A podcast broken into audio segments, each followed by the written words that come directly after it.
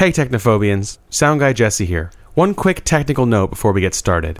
Today's episode is an interview which we conducted over Skype with Spain, so there are a few audio glitches here and there. The burdens of going international. Anyway, forgive any little hiccups. Here's Six to introduce the show. Take it away, Six. Hi, howdy, hello, welcome to Technophobia. We had decided to give ourselves a little break after some of the drama of the last week or so, but then Battery Guy Sai casually mentioned that an old friend of his, a woman named Kathy Gerlach, had started this really cool sounding company called Ovally. What Ovally does is helps kind of Sherpa women through both the egg freezing and in vitro fertilization processes while they take a vacation in Spain. It turns out Spain is both better and less expensive when it comes to women's reproductive options. They have far more clinics per person than here in America, and Ovally's mission is to help women gain more control of their reproductive futures without the stigma and fear sometimes associated with fertility treatments.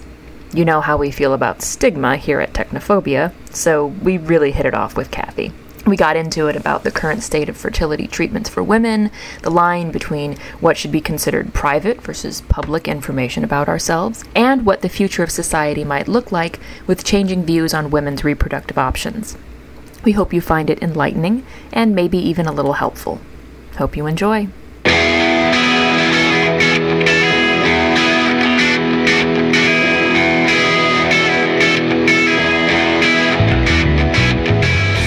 Have Kathy Gerlach here with me today. Thank you so much for joining us, Kathy. Thanks for having me. So, you're in Spain right now, and where exactly are you and why? So I'm in Spain right now. Um, I'm in the middle of Madrid. Actually, the the Pride Parade is happening right now, so the city is Oh. super super lively. Um, and I'm here uh, because I was supporting a, a group of women uh, through freezing their eggs at a clinic in Spain. Fantastic. And you do that through your company, Ovally, which you founded. Could you tell us a little bit about what Ovally is and what you do? Yeah, so Ovally is a young startup, um, and uh, we help people um, access fertility treatment um, that is up to 75% more affordable than um, what you might be able to access uh, in the US. And we help them through the process, um, starting with, you know, completing pre-treatment tests all the way up until doing the actual treatment and then debriefing afterwards. Fantastic. If I can already interject, because I just can't stay on the sidelines for more than 30 seconds. Please do, Sai. Get in there. So, Kathy, you said that you were in Madrid supporting a group of young women who, who were uh, having egg freezing and getting their eggs frozen.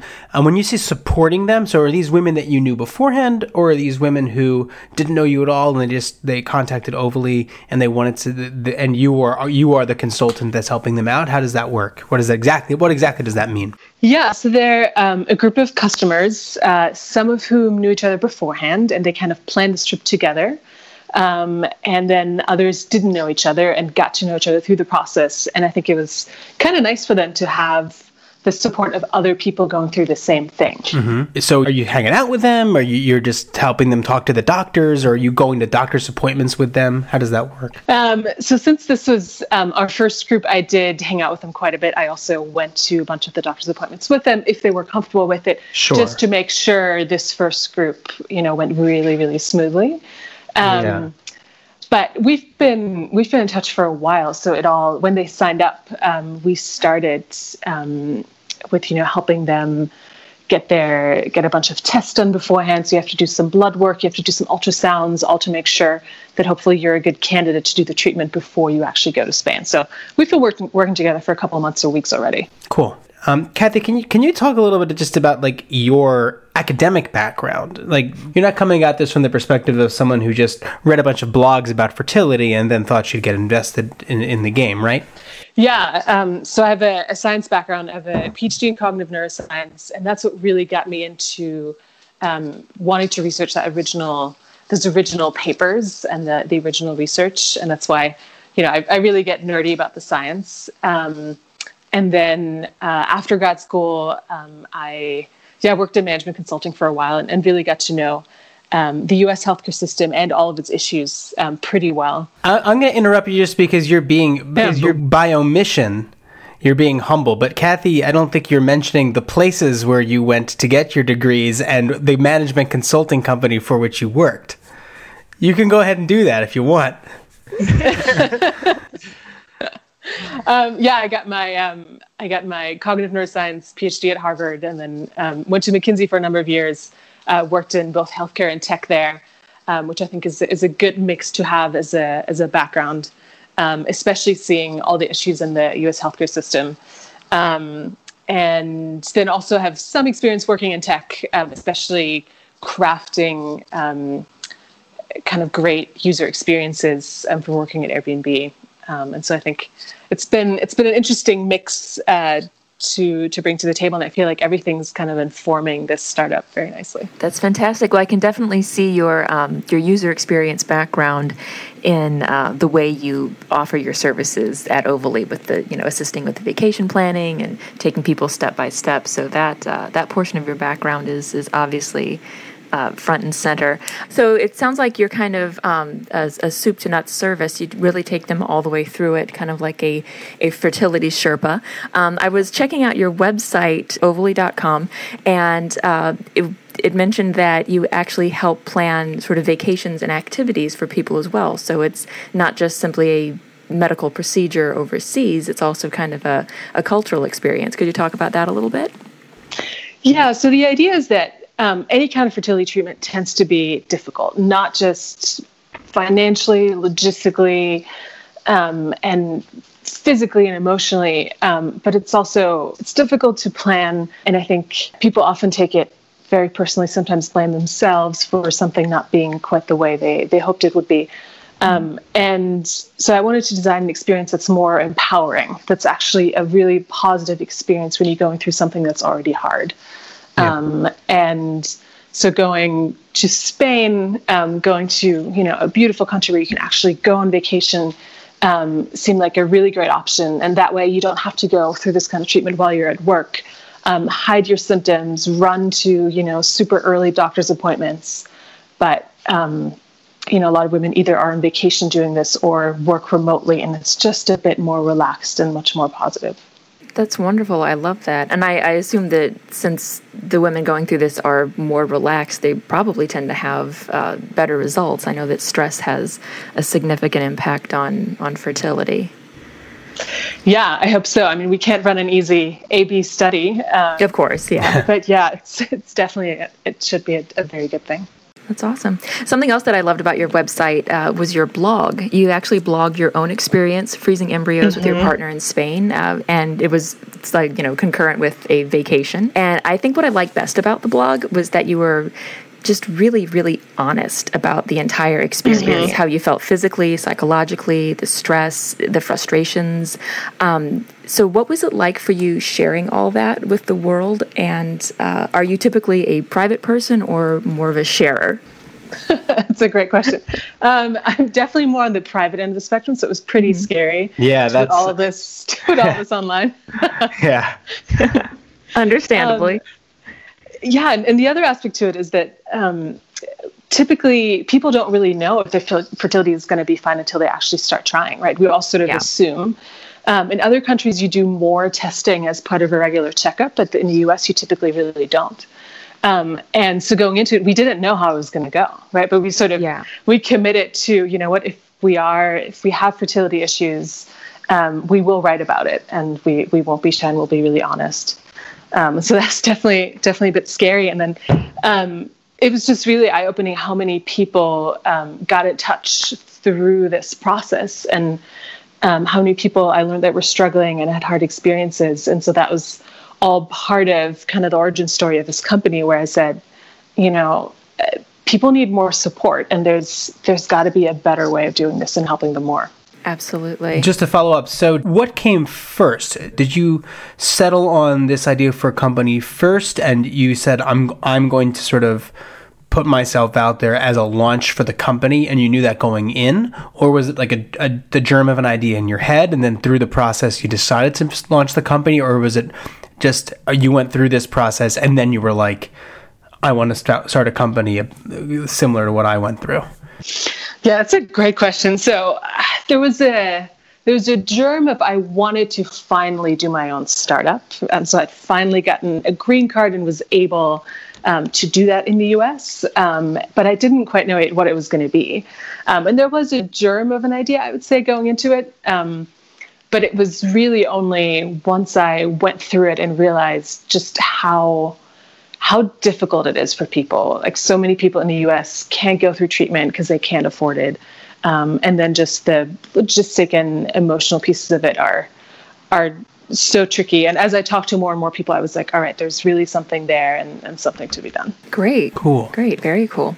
Um, one question that I had was I mean, obviously, fertility treatments are often for so many people prohibitively expensive in America um, and can be very difficult to access. And uh, I know that there's um, other uh, type of medical procedures that people will go abroad for because healthcare costs are so much lower elsewhere. Uh, I was just wondering why Spain? Why was that the, the country that you went with? Yeah, that's a great question, and um, and then one I actually found out about kind of by chance. Um, so I, I had a, a good friend who'd gone to Spain and frozen her eggs there and came back just glowing and feeling empowered. And I was like, wait, what? You froze your eggs? Uh, why is Spain so good? And so I really dug into it. And it turns out that Spain uh, passed a law in the early 2000s uh, that's one of the most inclusive fertility healthcare laws in the world. It's really progressive, actually, which you might not wow. expect. And there are a lot of countries that don't allow single women, women over 40, or members of the LGBTQ community to get treatment. Um, but Spain decided that they wanted to be more inclusive and, and help all kinds of patients. And this started this whole wave of Europeans coming to Spain for treatment hmm. um, that they just couldn't get at home. And now there are a ton of clinics in Spain. Just to give you a sense, there are about 310 clinics in Spain for 46 million people. The US has about 460 clinics for 7x that population. So it's there's a lot of competition between clinics in Spain, which is good for patients. Um, and then they've also just been pioneering a lot of the latest fertility research.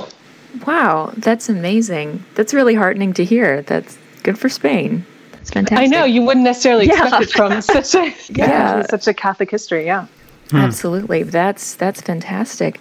Um, so, speaking of you know, sort of prejudices or hesitations about um, around fertility issues.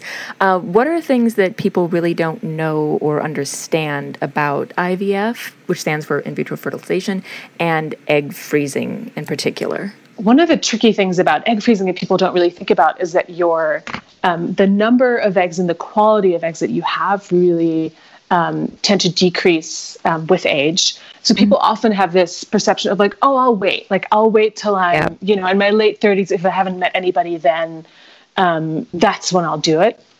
But it actually ends up being quite tricky from a perspective of, you know, that potentially having to do um, more than one treatment cycle to even get enough eggs and to have a high enough chance um, of somewhat reliably um, being able to have a baby later, just because our turns out our genetic materials um, are just not very um, I want to say efficient yeah. Um, and and so you need to have quite a few eggs. Yeah, it's it's about it's about numbers because I know that that um, exactly. you know, the more eggs you can harvest, the more likely yeah. you are to get ones that can fertilize and are viable. Um, so, so basically, earlier is better. Earlier is better. Yeah, maybe let me just rephrase it real quick. So, uh, people often have a perception um, that they can wait quite a long time to actually fuse their eggs, and and it makes sense because they're sort of trading off like, ah, oh, this is an elective procedure. I might not have to do it, so I'll wait as long as I can. Um, but what really works against that, what people don't tend to think about as much, I think, is that your the number of eggs and the quality of your eggs um, really decrease um, with age. Um, and so if you're if you wait to freeze them until your late 30s, then that means you typically need to go through several cycles of treatment to even get enough um, to have a better chance of actually um, having a kid. And that that means it's, it's more expensive, it's more draining on your body, and so it's actually. Um, I wish people thought a little bit more about doing it earlier. That's great to know. Yeah, I, I, think you're absolutely right. People people think that they can just um, sort of procrastinate with it and then you mm-hmm. not realize the the benefits of, of getting out ahead of it. Um, another a, a, really admirable thing um, about your website is that you've got a lot of very serious information on there, like actual useful medical information, not just clickbaity type stuff, but serious blog Mm-hmm. posts uh, with with real medical information with research behind it. And you even have a post on the potential risks or downsides of egg freezing. And Yeah. the last the last concern that you list is quote ethical issues uh, that you d- you don't really elaborate on there. Uh, could you elaborate a little more on that now, just so our listeners can understand what some of the the concerns around egg freezing might be?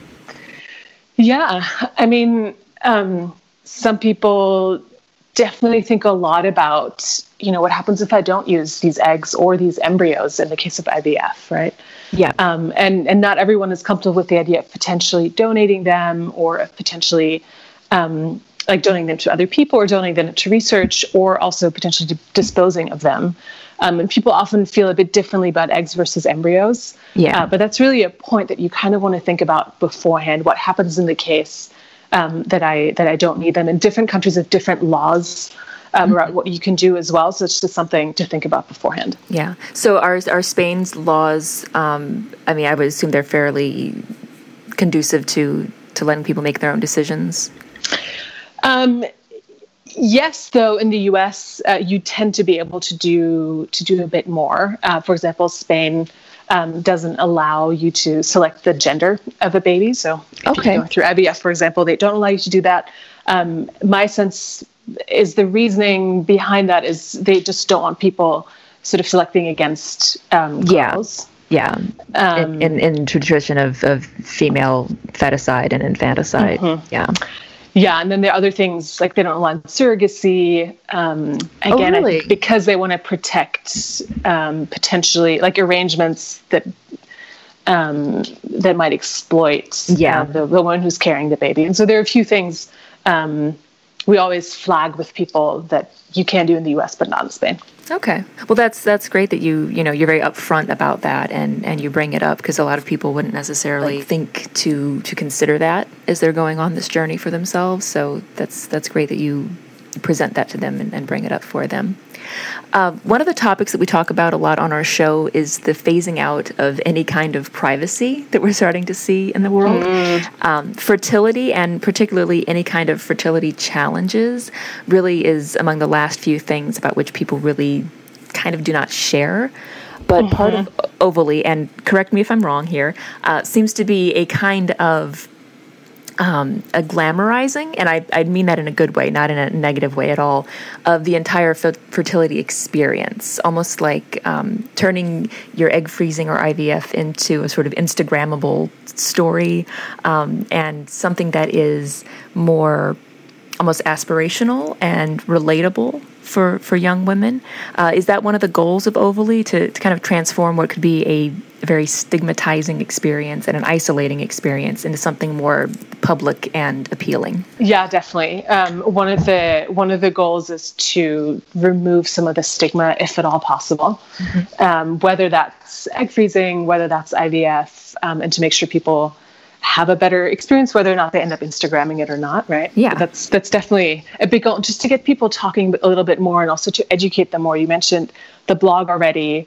Um, and and it's really important for me for people to have access to the original research and not just to read in the information out there that's published by fertility clinics, but really to be able Yeah. to access uh, the original references.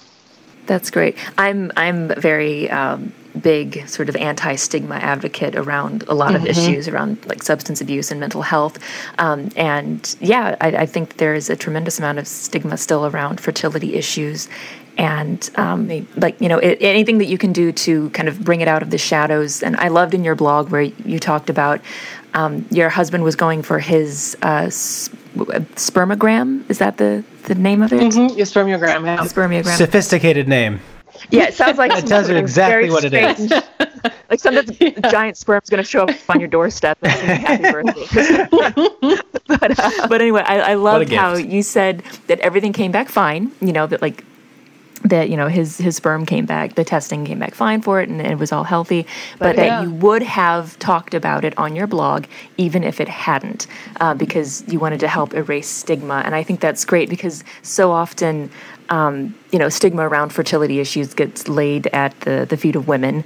Um, but Yeah. you know clearly men have issues as well and for you to have that openness and transparency uh, i really i really admire that did your husband have any reservations about being so open and transparent on your blog Uh, he was down with it. Um, I mean, he was nervous, but it's it's the pact we made. Um, and Yeah. to be honest, too, we you know it was an elective procedure for us, so um, it's we we froze embryos basically as a as a backup for potential second kid. We don't have a first one yet, but we kind of laid out our timeline, and we're like, well, it could get a little dicey. Um, And and so it was it's a much easier mindset to be in when you're choosing to do this versus Yes. um, when you suddenly find yourself having to go through IVF and saying, "Oh man, I really don't even want to be here. Why am I sticking myself with needles?" Um, Yeah. And so I think that's always a good thing to keep in mind. Um, that it's actually there's a big psychological difference between treatments. Absolutely, I've had I've had several friends who've um, you know had struggles with fertility, and I know that um, it it just takes such an emotional and psychological toll. So if you can, uh, like you did, um, it sounds like just you know getting out in front of it and doing it as an elective procedure sooner. That's that's wonderful, and you know so I guess ironically.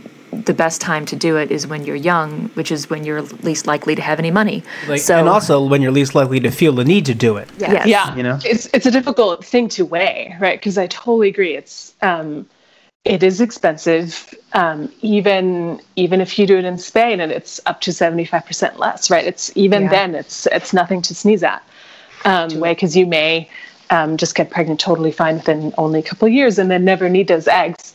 Uh, but I do think I would love to live in a world where it's possible for egg freezing to become more of a routine procedure um, because it is relatively low risk as well, and to just take the stigma out of it, and also for women to to give them a bit more.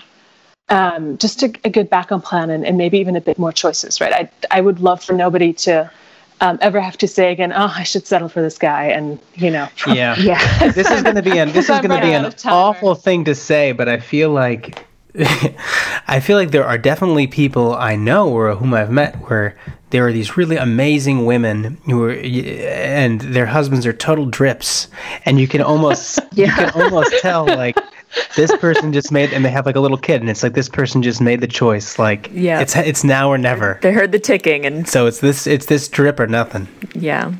No, I think I think it's great. I mean, your service is offering um, breathing room to women in their lives to to take the pressure off and um, you know just just give them more options. And I, I think that's great. Um, and as you said, IVF and to a lesser extent. Egg freezing are definitely uncertain things. There are hardly any guarantees around it. And your website is admirably transparent, again, about the science involved. It's very step by step, very honest about the challenges.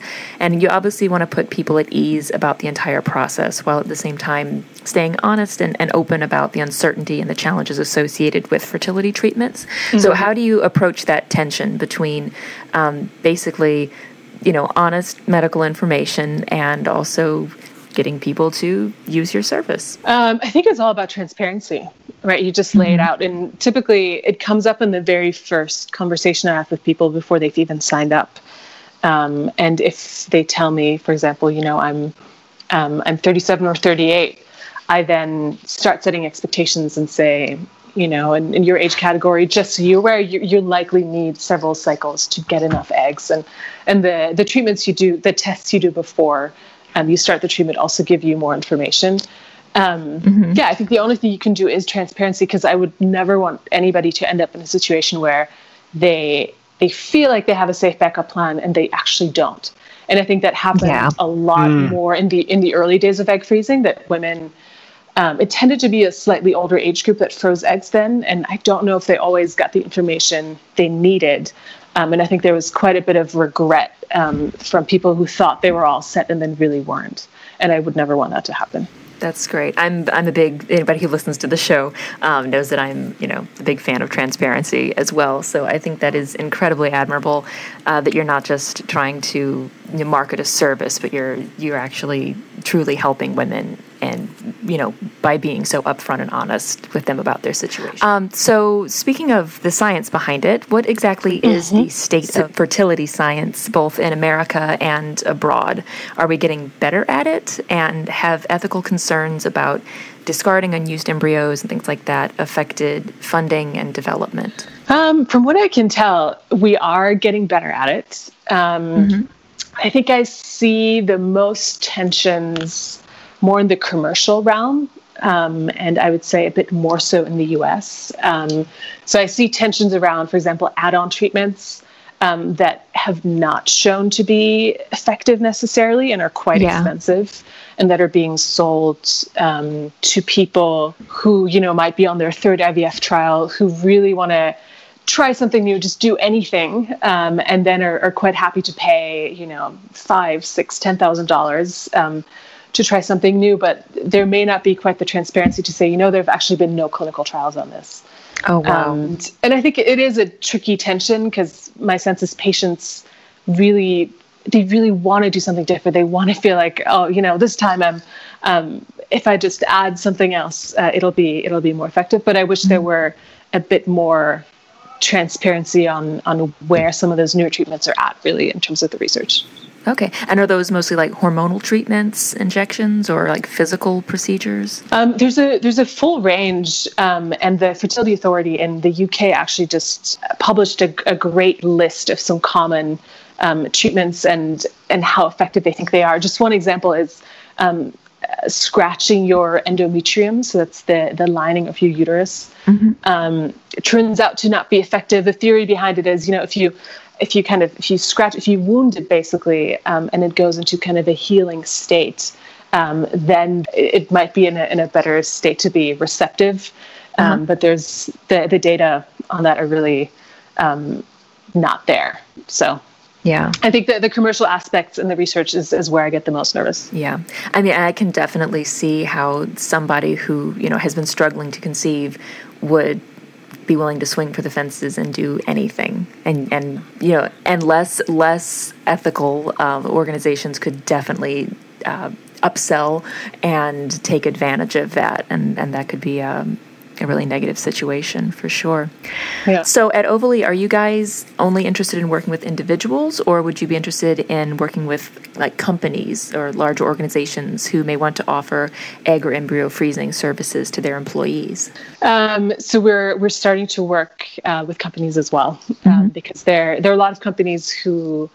Um, want to offer fertility treatments but haven't been able to just because it's so expensive, or who have been offering them and realize just how much of the budget they're eating up, um, who don't want to cut the benefit entirely, and so they're looking for alternatives.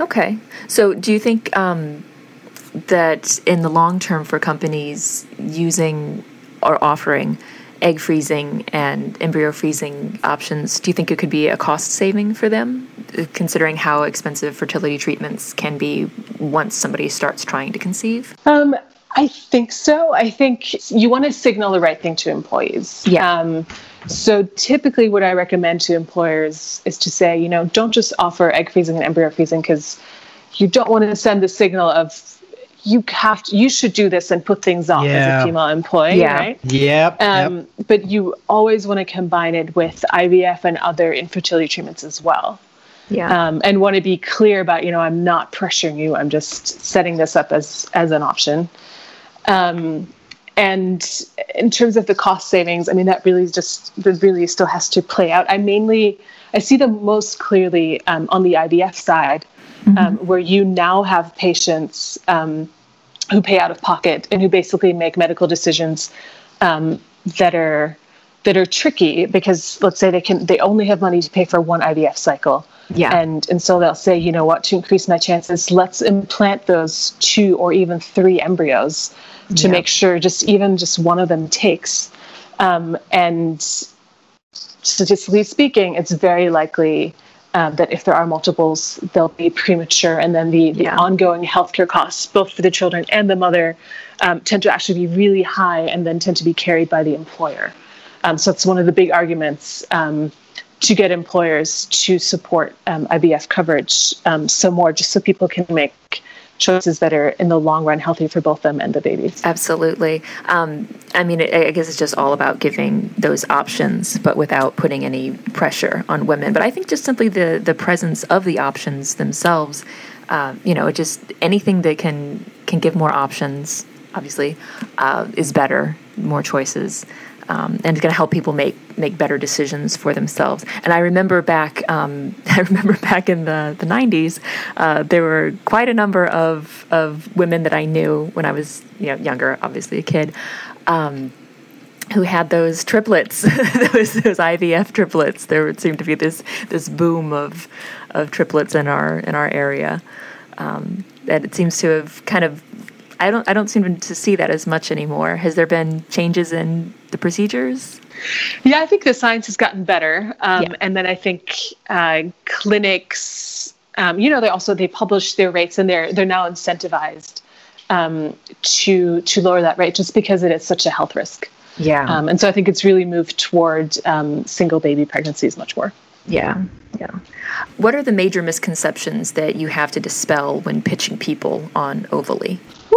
Um, people, let's see, people tend to be afraid of uh, going somewhere else mm-hmm. um, for treatment, which I yep. totally understand. Um, before I went through fertility treatment, I had never engaged in medical tourism myself. Yeah. Um, and so there's a bit of education that's needed around, hey, this is why Spain is is really good. And Europeans know, um, but Americans really don't. Um, and so that's that's one big piece. Mm-hmm. Um, and then educating them some more on the stringent vetting that we do go through with every single clinic that's in our partner network.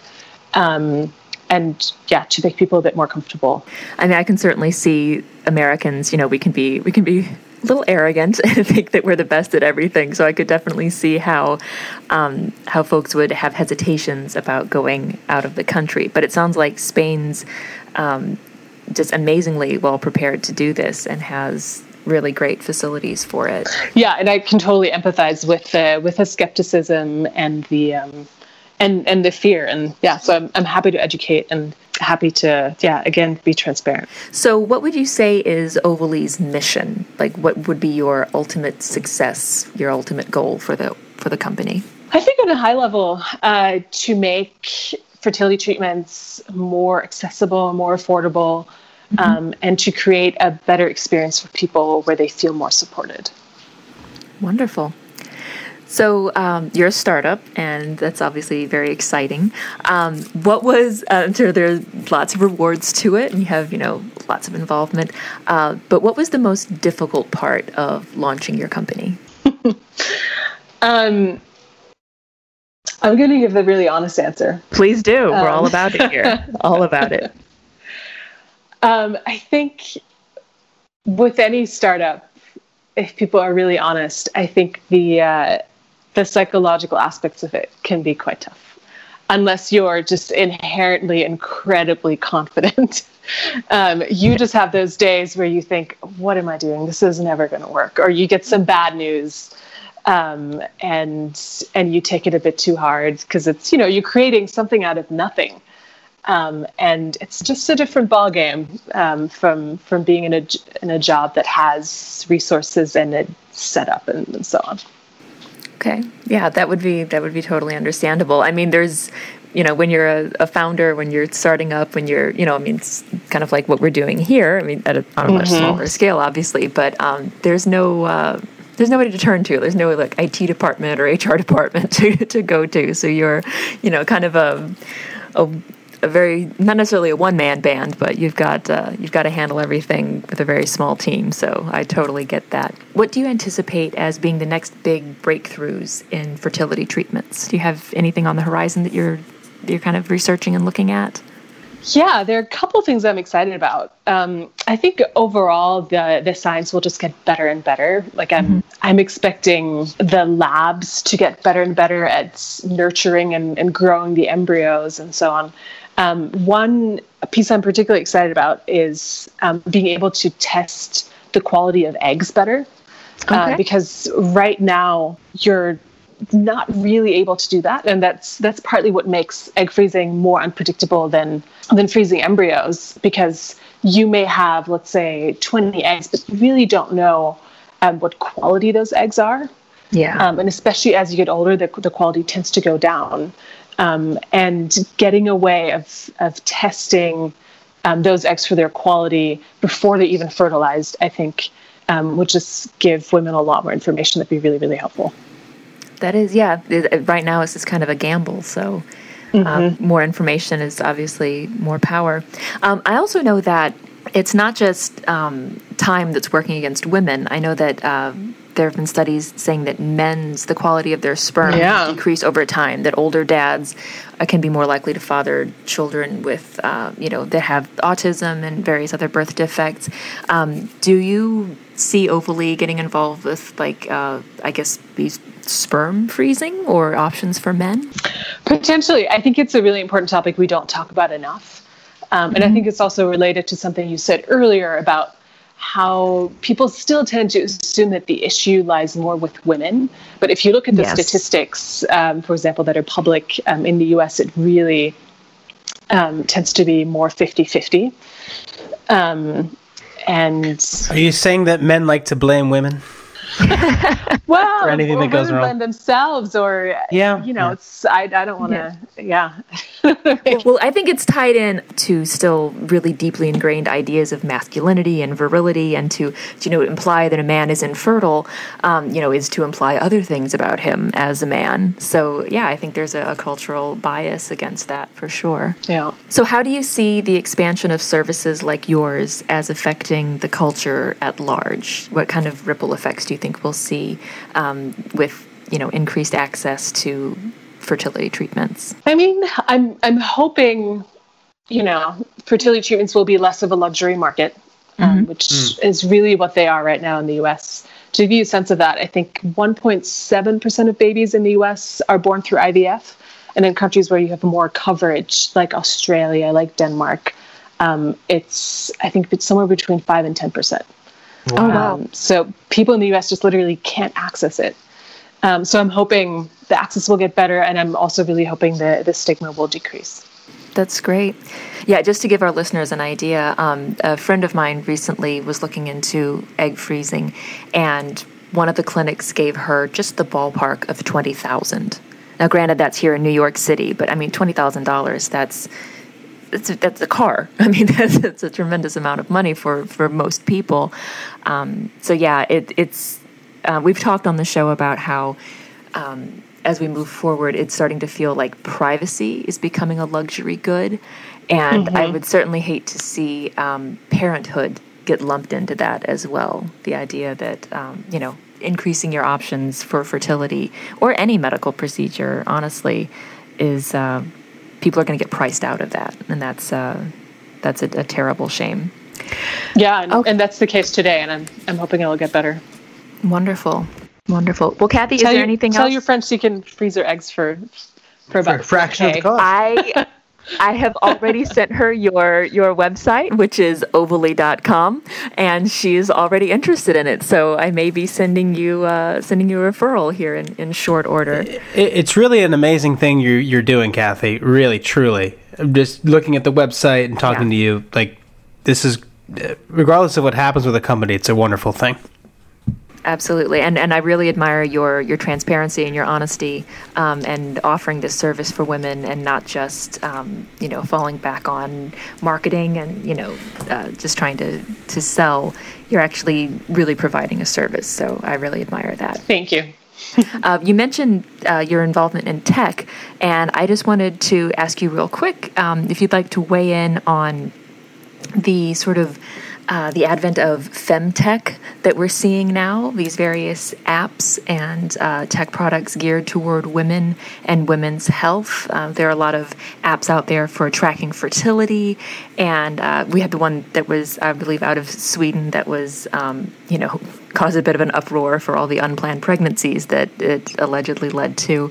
Um, but yeah, so we're seeing this this big research, this sort of um, swell in uh, these products specifically marketed to women and women's health. And I just wondered if you had any any thoughts around those. Um, I would say there's. I, I'm mostly glad that there are a lot more femtech products out there. I'm glad there's a bit more funding starting to flow into that field, um, and that there's more interest. I think for a long time, um, that really didn't didn't exist, um, and I think it's still um, hard for female founders to get funding. But I'm I'm glad it's getting easier. Where I get nervous with some of the femtech startups um, is uh, when they really focused on collecting people's data, Yes. um, and you know people often don't read the privacy policies very well, also because they're really hard to read and really long. yep. Um, Talk and about that a lot. Yeah, oh yeah. yeah. So I get nervous about the uh, yeah about the the data collection um, as well as uh, the over marketing I see um, for for some companies uh, that are maybe not as transparent as I think they could be and as science driven. Okay. So you think there's some some over promising and under delivering going on, possibly? Yes, Yeah. and, was and some focus on Instagrammability. Yes. I was reading um, an article in, in Bustle about this called the, the Rise of Femtech. And uh, they were saying, to what you were saying about how um, companies that, you know, obviously offer health insurance could use these, these apps um, to mine data to find out how many of their employees are looking to conceive. And could then you know the, the positive side of that would be looking down the road and you know making sure that they have adequate coverage things like that in terms of health insurance. But um, the the author of the article mentioned that it could just simply be used for discrimination like you're you're basically telling an app which then could tell your health insurance, which they would then tell your employer that you are looking to have a baby. And there were concerns around that, you know, around um, who's going to get a promotion, who's going to get put on what projects if, if your employer literally is able to track your fertility. Yeah, I mean, we still have HIPAA in place, um, so I've I feel decent about the legal protections. Um, but yeah, it's definitely something Okay. to look out for and, and be wary of. Well, thank you so much to our guest, Kathy Gerlach, founder of Ovally. You can check them out at ovally.com. Thanks so much for having me. It's been a pleasure. Absolutely. Thanks, Kathy. That's it. That's our show. We hope you enjoyed our interview with Kathy Gerlach, the founder of Ovally. We'll be back next week with the whole crew, even a Tom, for what promises to be an interesting episode. See you then.